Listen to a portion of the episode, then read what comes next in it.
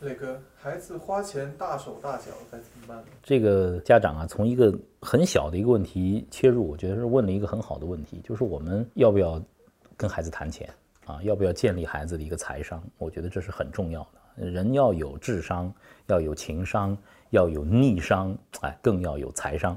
因为人本身就是一个经济动物，我们任何人都不能够置身事外的。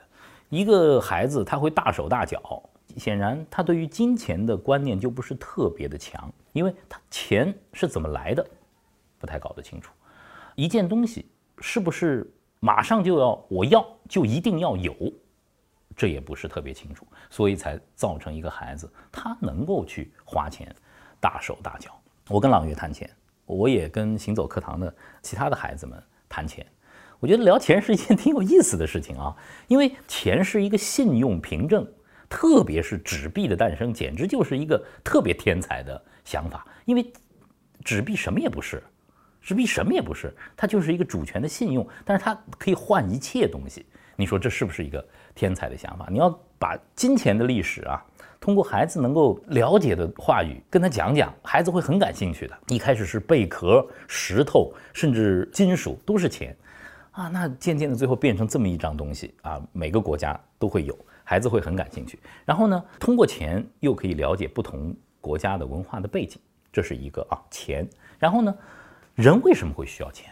因为一个人不可能拥有所有的东西，我不可能拥有所有的服务、所有的产品，我需要交换，我就需要和别人交换，就需要钱这个信用产品。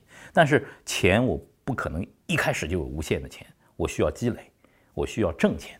这个时候，我们就要为别人。提供服务，为别人提供产品，我得做一个有价值的人，我才能有钱。那么，我们作为爸爸妈妈呢，就得让孩子建立一个基本的财商，就是任何一件东西都需要对价交换的，不是无凭白故的，我就能够想要就一定有这种延迟的满足。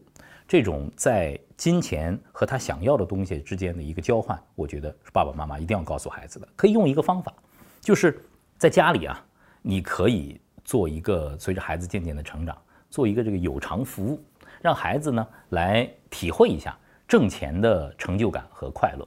比方说他完成了一项家务劳动，比方说呢他呃达到了一个目标，你都可以给一点金钱的奖励，一块钱就就可以让他们有一个。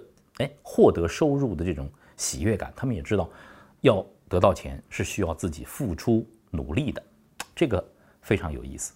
还有，孩子现在东西物质丰富以后，他就不珍惜物质了。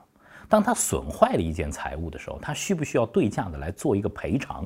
我觉得这也可以在家庭里头做这样的一个游戏。呃，朗月的妈妈经常会要求朗月在损坏了一件东西之后做一个对价的赔偿，因为他们现在有一个小储蓄罐。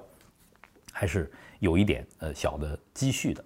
那我对跟朗月谈钱之后，除了谈钱的来龙去脉以外，我的基本的几个关于财富的理念，我也会跟他们交流。呃，有一句话叫 “penny saves penny earn”，就是攒钱就是挣钱。你能够把钱省下来，其实你已经在挣钱了。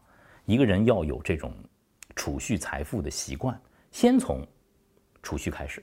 你没有储蓄，没有积累，你就不可能做更多的理财。还有，在我的所有的理财观念里头，先支付自己，再支付其他。自己的最基本的需要是被要被满足的，住衣食住行要被满足。但是呢，我不要被账单追着走，我不能去购买自己很多想要但是不必须的奢侈品。这是为别人付钱，先支付自己，满足自己的必须。第三呢，财富是副产品，财钱是赚来的。不是攒出来的。我也告诉孩子们一个主动的行为：只有当我为别人提供了服务、提供了产品，为社会提供了服务、提供了产品，我才能够渐渐的有钱。这是穷爸爸和富爸爸的完全完全不同的一个思维。那对于钱呢？我讲每个家庭都会有不自己不同的讲法。我想，对于孩子来说，建立财商，首先他得。有一个珍惜的概念珍惜物质珍惜劳动珍惜别人的服务。还有呢他建立一个比较正确的财富观君子爱财取之有道。